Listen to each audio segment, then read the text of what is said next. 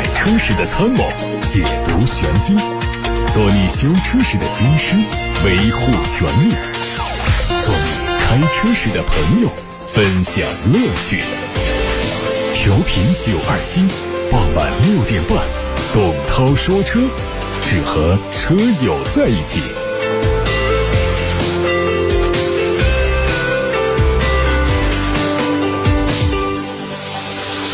位好，我是董涛，欢迎在六点半到七点半听直播看新闻。今天的新闻比较多，跟今天刚刚开幕的二零二一年的广州车展有很大的关系。北京奔驰 EQA、EQB 在广州车展上正式上市，售价分别是三十六万五千八和四十三万七千八。两款车都是基于对燃油版车型的改造，采用 AMG 风格的外观，侧面变化很小，用了十八寸的 MG 轮毂。在充电口方面呢，是放在右后翼子板上。车尾最大的变化是改成了贯穿式的灯组。内饰也和燃油版一样，细节上呢，EQA 的空调出风口改成了煤烁金的配色。另外呢，还配上了全景影像、抬头显示、柏林之声音响、智能领航线距功能。它们的续航里程分别是五百三十七公里和五百一十二公里。作为宝马目前的旗舰纯电动 SUV iX 自带气场，尺寸跟宝马 X5 相差不多，可以说是宝马的技术旗舰。外观延续了纯电动概念车的设计语言。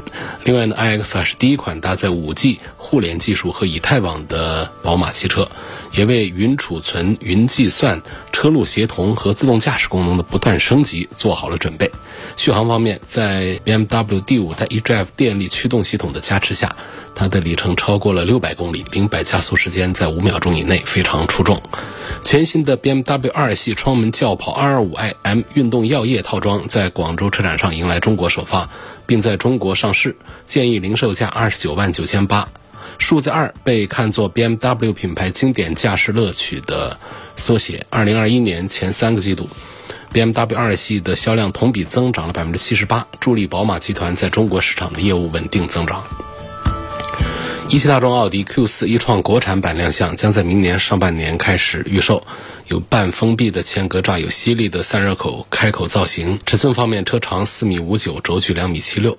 车内中控台和中央扶手箱形成了断崖式的设计，造型很科幻。十点二五英寸的全液晶仪表盘配内嵌式的十一点六英寸的中控多媒体触摸屏，汇总了几乎全部的行车信息显示。上汽奥迪的第一款纯电动 SUV Q5 一创亮相，并且开启预定。三款车型的预售价格区间是四十到五十万元。它的车长和轴距分别是四米八七和两米九六，提供六座或七座布局，长度和轴距都超过了国产的 Q5L 和上汽大众的 ID.6X 接近。新车预计明年交付，有三种动力，最大续航里程五百六十公里。不过比起这些，最有意思的是 Q5 一创竟然和大众 ID.6 一样采用了后轮鼓刹，虽然刹车效果可能不差，但是听起来总觉得膈应。凯迪拉克终于要造电动汽车了，第一款电动汽车在本届广州车展上亮相，预计明年开始交付。这款车最值得称道的是外观和内饰的设计，到处都透露着未来感和科技感，同时又没有丢掉凯迪拉克品牌的豪华调性。三十三英寸的巨大的弧面 OLED 屏幕是非常抢眼，提供了 9K 超高分辨率，搭载全新一代的驾驶辅助系统。动力方面用了容量为九十五点七千瓦时的三元锂电池，综合续航里程六百五十多公里。量产车的首秀将正式掀开凯迪拉克豪华智能纯电时代的全新篇章。广州车展上，全新的别克 GL8 旗舰概念车正式亮相。外观相比普通版有很大的变化，鲨鱼式的进气格栅，黑灰双拼配色非常运动，整体造型激进。内饰布局非常简约，几乎把常用的功能都集成在了中央大连屏上。内部是四座的布局，空间非常宽敞。目前在售的。别克 GL8 共有三大系列，售价覆盖了二十到五十万元期间，而在更加豪华的 MPV 市场上，缺乏一款能够和丰田埃尔法、威尔法相抗衡的车型。这次发布的旗舰概念车，想必也是想向更高端的 MPV 市场发起冲击。广汽本田在广州车展上亮相了新款的奥德赛，预计会在年内上市开售。作为中期改款，前格栅大灯组相对现款收敛了很多，更加保守。全新造型的尾灯组搭配了镀铬的装饰，内饰上配上了悬浮式的中控屏，内置了3.0版本的互联系统，取消了大量的实体按键，在动力上跟现款保持一致。型格是广汽本田推的全新的紧凑级的轿车，这是东风本田思域的姊妹车型，在设计方面和思域形成了差异化的竞争，共同征战紧凑级的轿车。从外观上来看，蜂窝状的熏黑中网配合狭长的灯组造型，年轻人应该是很喜欢。内饰也跟全新思域很像，用了全液晶仪表加悬浮式的中控屏，用的动力是 1.5T 的高功率版发动机，匹配 CVT 无级变速器。再来看看广汽丰田的锋兰达，锋兰达的外观沿用了日版卡罗拉 Cross 的设计，只保留小面积的进气格栅。除了这一次曝光的黑色格栅装饰条之外呢，还会提供银色格栅装饰条。这车出自丰田的 TNGA 架构，车身的长度四米四八，轴距两米六四，内饰的中控设计和雷凌非常相似，所以大家一定不会感到陌生，包括动力系统。林肯之前的一款概念车正式亮相，定名叫林肯 Z。七款配置车型的预售价格区间是二十五万五到三十四万二，定位是中型车，车长四米九八，轴距两米九三，外观很大程度上还原了概念车的设计，有着尺寸宽大的前格栅，内饰是贯穿式的中控屏，由十二点三英寸的液晶仪表和二十七英寸的连屏组成，一直延伸到副驾驶座位，科技感十足。动力是二点零 T，匹配八 AT 的自动变速器，未来还会加入。插混版本，到二零二三年，林肯家族会全部实现电动化和智能化。坦克五百开启预售，推出商务版、定制版、运动版三个版本，九款车，预售价格是三十三万五到三十九万五，全系搭载三点零 T 的 V 六发动机，配九 AT 的变速器。按照目前的进度，有可能在一个月之后正式上市。坦克五百已经亮相很长时间，前脸的尺寸非常大的密集的镀铬装饰，视觉效果是让人记忆深刻。而车尾部分呢，坦克三百的纵向红色的浮雕式的尾灯也进一步精致化。内饰用的是双大尺寸的悬浮液晶屏，仪表盘的屏幕比咖啡系列的车型更大一些，宽大舒适，而且具有特殊压花的前排座椅，也是强调了它的豪华属性。长安福特的 EVS 上市，并且公布中文名叫追光者。五款车的售价区间是十九万九千八到二十五万九千八，它是基于智能互联网全网架构。FNV 打造的跨界轿跑 SUV，整体设计语言更加犀利激进。车尾用上了快背的造型，以及尾灯组的内部用上了动能鳞甲的纹理设计，处处暗藏心机。车内用了一大块屏，这个屏幕的宽达到了一米一，采用了十二点三英寸的数字仪表加二十七英寸的四 K 中控屏组成。座舱内几乎看不到一个物理按键，同时也搭载了二点零版本的娱乐系统。动力全系是二点零 T，配八速的自动挡。长安福特的 EVO S 追光者，长城汽车的高端品牌沙龙正式发布了第一款产品的命名，叫机甲龙，机器的机，甲乙丙丁的甲，机甲龙，全球限量发售一百零一台，售价四十八万八，凌厉的战斗前脸，一百六十度的黄金折角机械。几何结构还有主动进气格栅都勾勒出非常具有机械感的轮廓。矩阵式的远近一体 LED 前大灯也赋予了非常高的辨识度。配置方面，用上了四颗激光雷达，并且配备了全球唯一可以实现三百六十度激光雷达的全视角覆盖，同时也是全球最多搭载三十八个智能化感知元件的车型。动力是前后电机，用一百一十五千瓦时的电池组，工况里程下的续航是八百零二公里。还有新款比亚迪宋 Pro 电麦将在十二月下旬上市。作为小改款车型，它的主要变化都是外观和内饰。前格栅的面积也略有增大，相比外观，内饰的变化更大。中控屏的尺寸加大，中控台做重新设计，还推出了新的配色，看上去更加质感。动力是一点五升的插混，还是可能配备磷酸铁锂的刀片电池。另外来看到是魏品牌在本届广州车展上带着摩卡。插混第一次亮相国内市场，这是第一款出海的魏品牌新车，会在明年开始交付海外。外观其实没有大的变化，内饰是原有版的设计，比如说它取消了中央空调出风口下方的触摸屏，增加了一些驾驶模式的选项。动力呢也换上了这个 2.0T 发动机加电动机的插混系统。为旗下的复古潮驾圆梦也亮相，官方说会在明年的二季度上市。在这个车上呢，看到的点是外观用了一套非常复古的设计语言，经典的圆形大灯，还有巨大的镀铬的格栅，非常具有古典车的韵味。内饰方面呢，中控台的三连屏和圆形的复古方向盘产生了一种冲撞感，整个内饰也是非常有设计感。这个车会依托成熟的智能混动系统打造 DHT。预计在动力系统方面会有惊喜，具体的参数还需要官方揭晓。一汽大众在这届广州车展上亮相了2022款的速腾，作为中期改款，外观内饰都有很大的变化。外观方面，前格栅是最新的点阵造型，整体造型很像新款的帕萨特。另外，雾灯造型、前大灯的细节都做了一些调整。尺寸方面比老款略有增加，车长是四米七九一，这个已经很长了，但是轴距没有变化。内饰最大的变化是换上了尺寸为十二英寸的悬浮式中控屏。座椅的样式也有变化，用上了菱形格。动力除了延续现款的 1.2T、1.4T 之外呢，未来还会用 1.5T 的 EVO 发动机，动力和燃油经济性应该都会有改善。东风日产正式发布了轩逸 ePower 的价格消息，三款车的售价区间是十三万八千九到十五万五千九。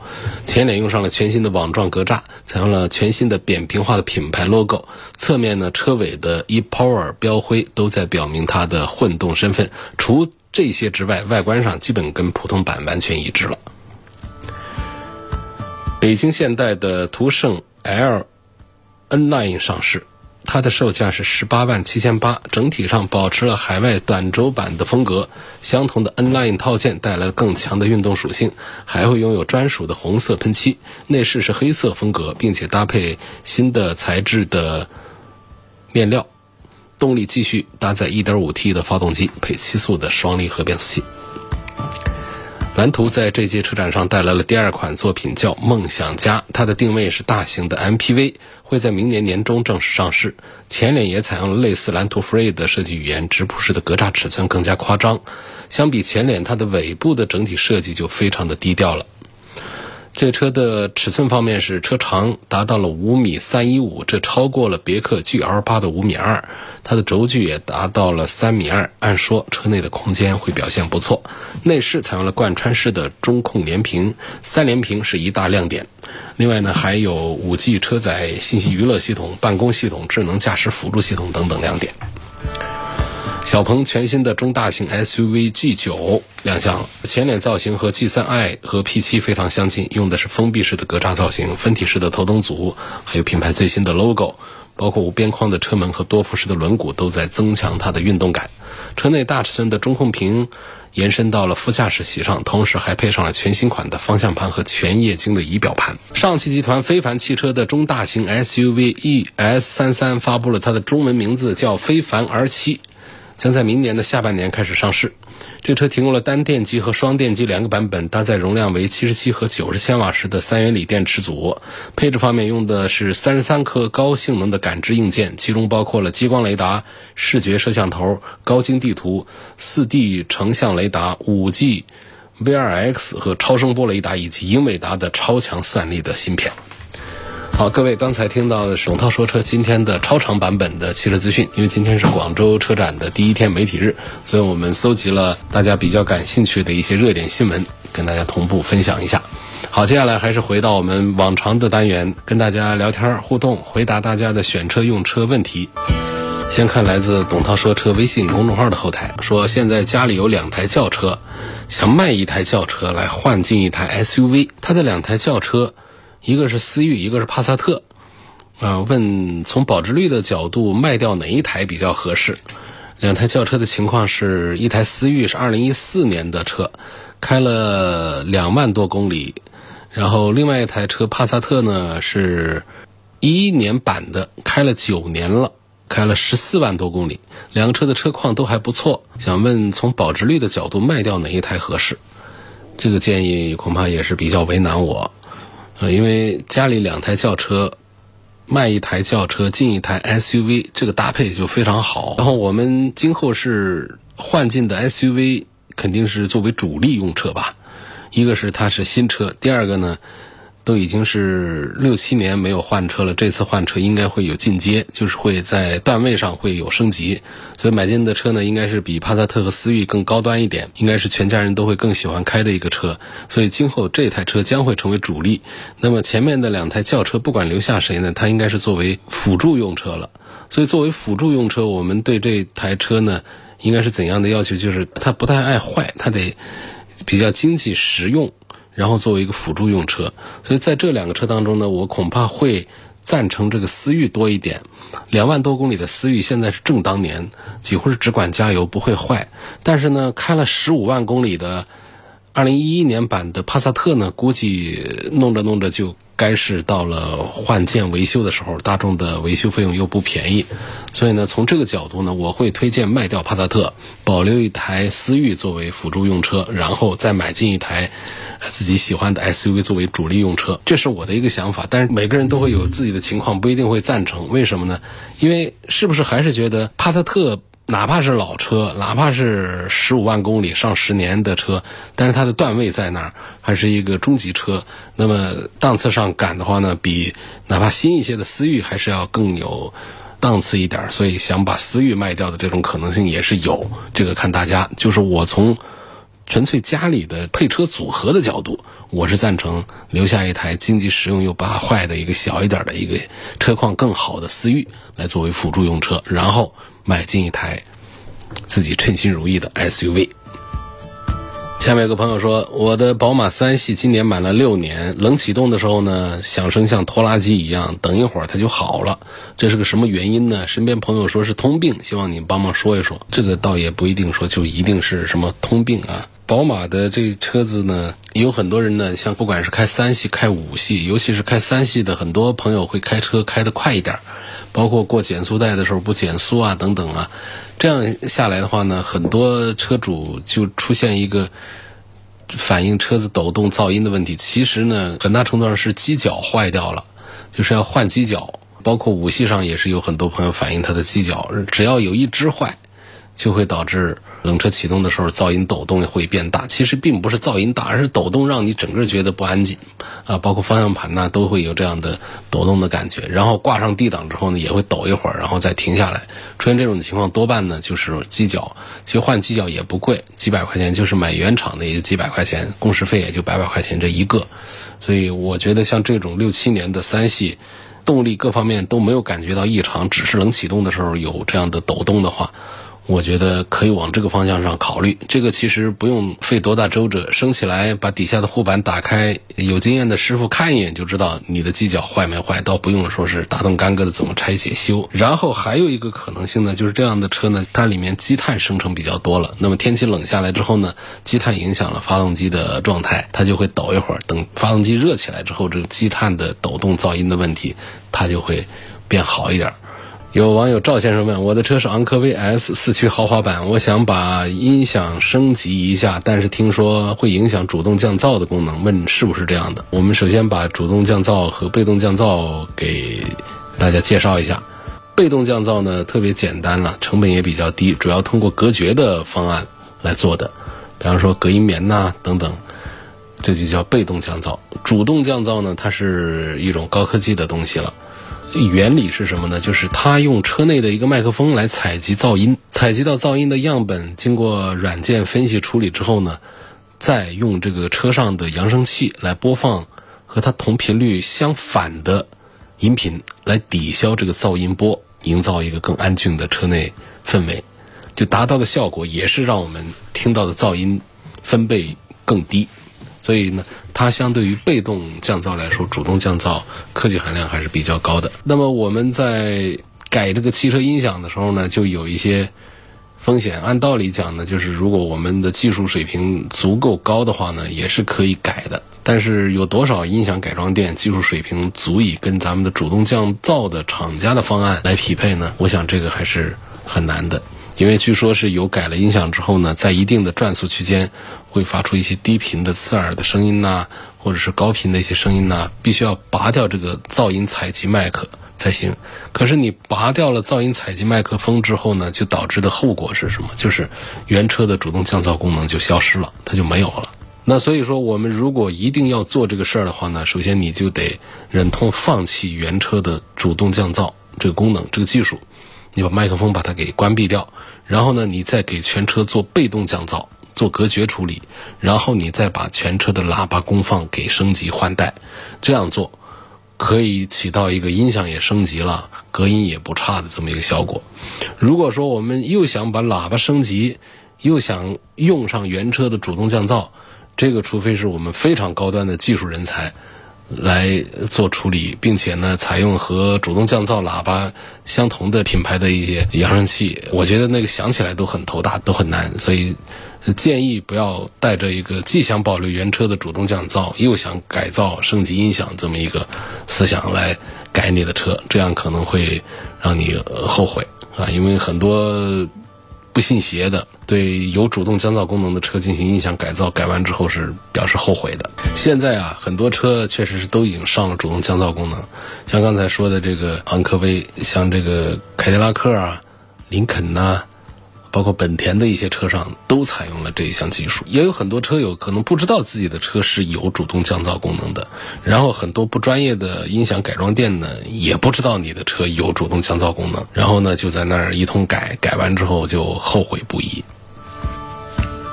下面有位朋友方先生，他希望从可靠性和性价比方面对比一下领跑 C 幺幺和特斯拉的 Model Y。那现在是否值得入手纯电动车？纯电车的技术是否成熟？这两个问题，我们先说前面这个问题啊，就是领跑 C 幺幺跟这个特斯拉的 Model Y 的这个对比。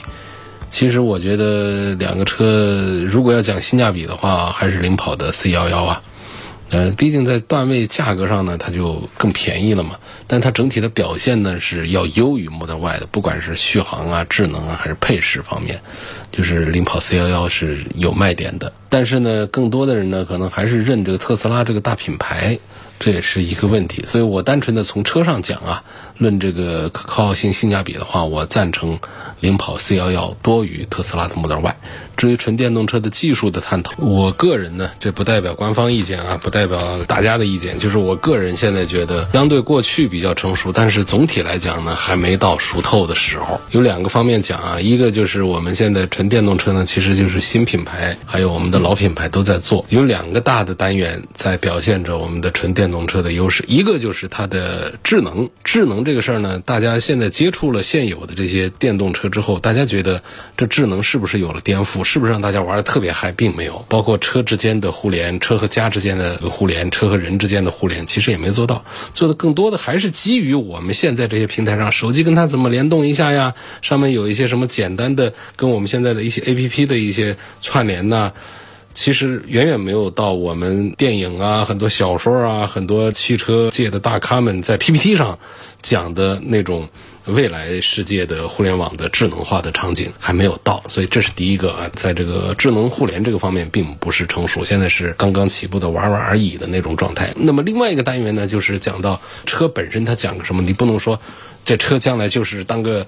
能够行走的手机来用了，你车说到底它还是得走，所以动力这个单元也得说说现在这个纯电动车的这个动力技术是否成熟呢？它关键在哪儿呢？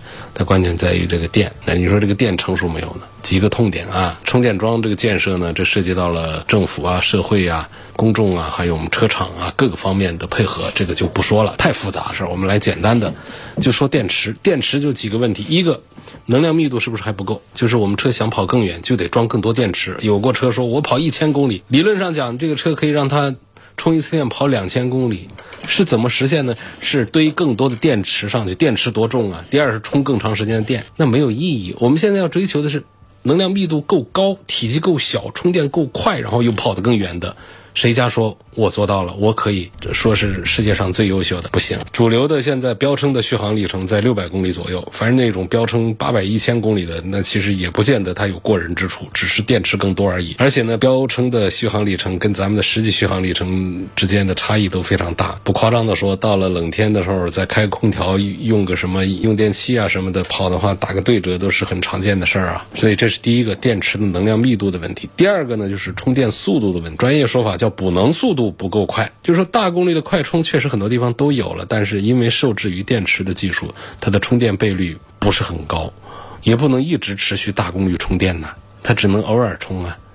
所以说这个充电速度呢，就算快也要四十分钟到一个小时左右，所以这是一个补能速度问题。有人说换电，换电这是局部由于不能全面铺开的。第三个呢，就是电池的安全性还需要提高。现在我们比亚迪的刀片电池安全性挺不错的，长城本周夸下海口，将来他们推一款轿车上面用的电池说。保证在这个车上不会出现爆炸呀、起火啊这样的一些问题。但总体来讲呢，就是说我们的电池的系统安全性已经有极大的提高，但是呢，仍然还不能达到打消大家对于安全的担忧的一个地步。就是所有的症结的解决方案都是固态电池能量密度提高的这个问题。因为电解液是固态的，所以低温和穿刺对它影响会小很多。那么这个循环寿命也会大大提高。等固态电池普及之后呢，开一辆这个续航八百公里的车出门，高速上没电了，插个十五分钟就可以充满。所以这样的就到时候可能会更加有优势一些啊！这是一位朋友问到了关于纯电动车的技术是否成熟，我说的是我个人意见啊，仅供大家参考，欢迎大家拍砖。下面有个网友陈先生说：“我今年三十五岁了，平时见客户比较多，希望从故障率和舒适性方面来对比一下宝马 X3 和宝马的 EQC，问哪款更适合买？平时见客户比较多，你又关注故障率和舒适性，这其实是两个单元的问题，就是故障率和舒适性是自己知道的事儿。”那么见客户比较多呢，就是这车开出去停那儿，给大家看到了什么？不夸张的说，应该是你的很多客户其实并不太在乎这个车的故障率，或者说谁的技术方面做的比较好一些，是不是？客户们比较多的看标啊，看标的话呢，哪怕是个错的观念，但确实现在在社会上很常见的一个观念，就觉得你开这个奔驰好像显得档次高一些一样的。啊，哪怕它是个错的观念，但它确实是一个事实存在的观念，你不能忽略这个观念。你不说你见客户比较多吗？那么这个观念你得重视啊！你不能说我不管这些观念，那我们是另外一个话题。所以从这个角度讲呢，咱们其实可以抛开这个车本身来说的话，那就是。奔驰的这个标可能更适合你平时见客户比较多的这么一个应用场景。另外，我要说的就是，如果说是从自己用车故障率啊、舒适性各方面来说，这两个车啊，宝马的 X 三和奔驰的 EQC 当中呢，恐怕宝马的 X 三。要做的稍微再好一丁点儿。高先生的问题是操控性三大件方面对比一下本田的新款思域和雪铁龙的凡尔赛 C5X。还问思域是多连杆的后悬挂，凡尔赛是扭力梁式的后悬挂，问应该怎么选？我按照我开过对比试驾的印象告诉你呢，就是凡尔赛的这个扭力梁式的后悬挂调的比我们市面上绝大多数的多连杆的后悬挂还要舒服，还要好。不管是走弯道啊，还是加减速啊，怎么弄的话，就是它这套悬挂的感觉都非常的有质感。思域是多连杆的后悬挂，也比很多车的底盘表现要更好一些。但是我觉得在凡尔赛的底盘面前，我还是把赞成票投给。凡尔赛，所以从操控性这个角度上，你可以实际试驾一下，不试不知道，就是光听我说这个不一定有用啊。另外，从这个三大件方面讲的话呢，我觉得发动机、变速箱这个层面呢，东雪的动力单元和东本的动力单元之间呢，其实是分不下一个高低胜负出来的。有网友说，二零二一款的凯迪拉克 ST 五冷车启动的时候呢，刹车有时候会异响，跑一段时间呢，这个异响就消失了。到四 S 店去看过了，说是刹车片的材质原因，说是正常的。问这正常吗？这个按道理呢还是属于故障，它不正常。但是呢，我们现在刹车片的材料确实是供应到很多厂家，在很多车型上都爆出这些问题。所以现在再说这正常的时候，你也不好反驳，因为过去比较早的在奥迪 Q 五的那个刹车的响，那可是响的，你怎么换刹车片都把它给换不好。还有其他一些品牌都会有这样的一些情况。你这还好，你是冷车启动的时候点刹车会有响，它有的是。冷车、热车它都响的，而且你还把它弄不好，所以这个四 S 店说现在这个情况是个正常的，我觉得还真不好反驳。按道理讲，刹车是不该有响声的，应该安安静静的。所以只要我们的刹车的距离没有问题，就刹车的性能没有问题，这噪音的问题恐怕还得忍呢。还有一个网友问我，涛哥你怎么没有去现场做广州车展的专访直播啊？我这每年北上广深成。这样的这个一线的国内的车展，包括海外的车展，基本上都不缺席，都去的。这不是因为疫情嘛？台里有规定，疫情期间呢不让离开本省，所以咱们就以大局为重。我们现在的报道呢是来自于厂家跟我们的线上的沟通，所以在国内呢现在的。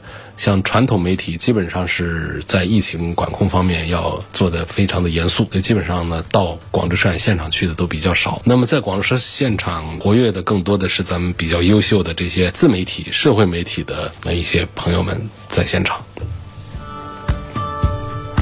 二胎家庭经常坐五个人，要舒适又不想要 MPV，三十万元以内该怎么选？嗯，从这个需求来看呢，你需要一辆第三排可以放倒的后排中间乘坐舒适的一个七座 SUV，所以就是十分重要的一项指标，就是后排地板的中间那个凸起它不能太高了。那从这个维度上来看，三个车，一个汉兰达、雪佛兰的。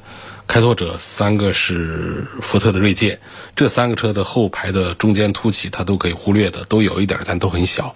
那第三排的舒适性上呢，如果要做一个排序的话，是开拓者、汉兰达和锐界。所以这三个车做选择的话，要动力选福特锐界，在意科技配置可以选雪佛兰的开拓者。如果是要省事儿省心的话呢，你就选丰田的汉兰达。好，今天就说到这儿了。错过收听的网友、听友们，可以通过全媒体平台收听节目，找到往期节目的重播音频。董涛说车全媒体平台广泛的入驻在微信公众号、微博、蜻蜓、喜马拉雅、九头鸟车架号、易车号、百家号、微信小程序、梧桐车话等等平台上。我们下次节目再会。